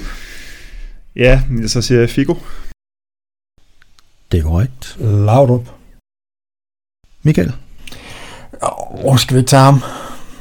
Jo, godt. Så godtager han. Jeg siger Luis Enrique. Det er også korrekt. Ja, men nu er vi så der, den gode gamle klap, den, øh, den er gået ned. Øh, bum, bum, bum, bum, bum, bum, bum. Der har der været nogle de senere år. Ja, ja, fuldstændig. Jeg laver en Jesper lige nu. Øh, Jeg tæller ned for 10. 5. 3. 2. 1. Vi skal der, have jamen, der er ingen navn. Der er helt tomt. det, jeg er så dårlig til de her kasser. Jamen, det er, Jamen, øh, øh, jeg kan simpelthen ikke grave noget som helst frem overhovedet. så har du egentlig bare vundet øh, den her. Øh, så står den vel 2-2, Malte. Ja, det var Kan det passe? overraskende. Ja, Der, der er jo lidt flere, hvis der er. Jamen, det, der er der ingen tvivl om. Der er mange flere, men uh, Ja, ja, der, er, men øh, der, er- der er lukket fuldstændig. lad nu det ligge. Jeg, jeg, jeg kommer ikke til at sidde og nævne dem alle sammen mere, så vil vi være her resten af aftenen. Men øhm, jamen, så står den 2-2, og så er vi simpelthen i den uheldige situation, at, øh, at vi skal ud i en tiebreaker. Og øhm, der, har jeg bare, der skyder jeg bare lidt noget for hoften her. I 2017, der øh, blev Real Madrid mestre. Hvis I kan huske, så langt tilbage i jeres liv. Ja, dengang man var ung. Øhm, hvor mange point fik Real Madrid i den sæson? Den, der kommer tættest på. Malte, vil du starte? ja. Kom fra baghjul og har momentummet. Jeg kommer med svung bagfra. Jeg siger... Øh, åh, ja. Jeg siger... 94. 78. Ja. øh, svaret er 93. Okay. Det, Som alle, du er hiver på- Tillykke med det. Den havde, du også, den havde du også fortjent aften, det vil jeg sige. Jeg, jeg trængte til det også. Den der, ja, ej, Jamen, tillykke med det, Malte. Jo, tak. Og øhm, sådan kan det gå. Jeg snubler på, på, på mållinjen, desværre der, Christian. ah, det må man sige. Det var, det var pinligt. Åh, ja, det er klappen, du. Men du er, er du eksaminator? Ja, det kan man sige. Det er heldigvis Ja. ja. i, i dansk, og ikke spansk Så du kan- fodboldhistorie. Så du- der, Du kan godt sætte dig ind i eleverne nogle gange, i deres problematikker måske. Ja, ja. Godt nok. Jamen ved I hvad? Øhm, vi skal til at runde af. Det har været en lang snak i dag. Der har også været masser at snakke om, og vi kunne også have blevet ved. Men det skal vi ikke. Øhm, vi har fået en masse andre spørgsmål, vil jeg lige se inde på vores øh, podcast-side, både på Facebook og på, på Twitter, øhm, som vi ikke når i dag, men vi gemmer dem, gemmer dem til en anden gang. Der er også rigtig mange af dem, der ikke handler om El Clasico, men handler om Super League og sommertransfervinduer, alt muligt godt, som vi gemmer til en anden gang, og træner, og jeg ved ikke hvad. Øhm, tilbage er der egentlig bare at sige øh, tak for i dag, og så øh, skal I huske, at man fortsat kan støtte det her lille projekt her øh, på Mobile Paybox 1630 WV. Og så er der bare tilbage at sige, a En Alamas. thank you.